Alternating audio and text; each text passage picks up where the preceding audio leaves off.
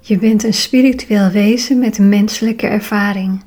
Het is dus oké om frustratie te voelen, of irritatie, teleurstelling of boosheid.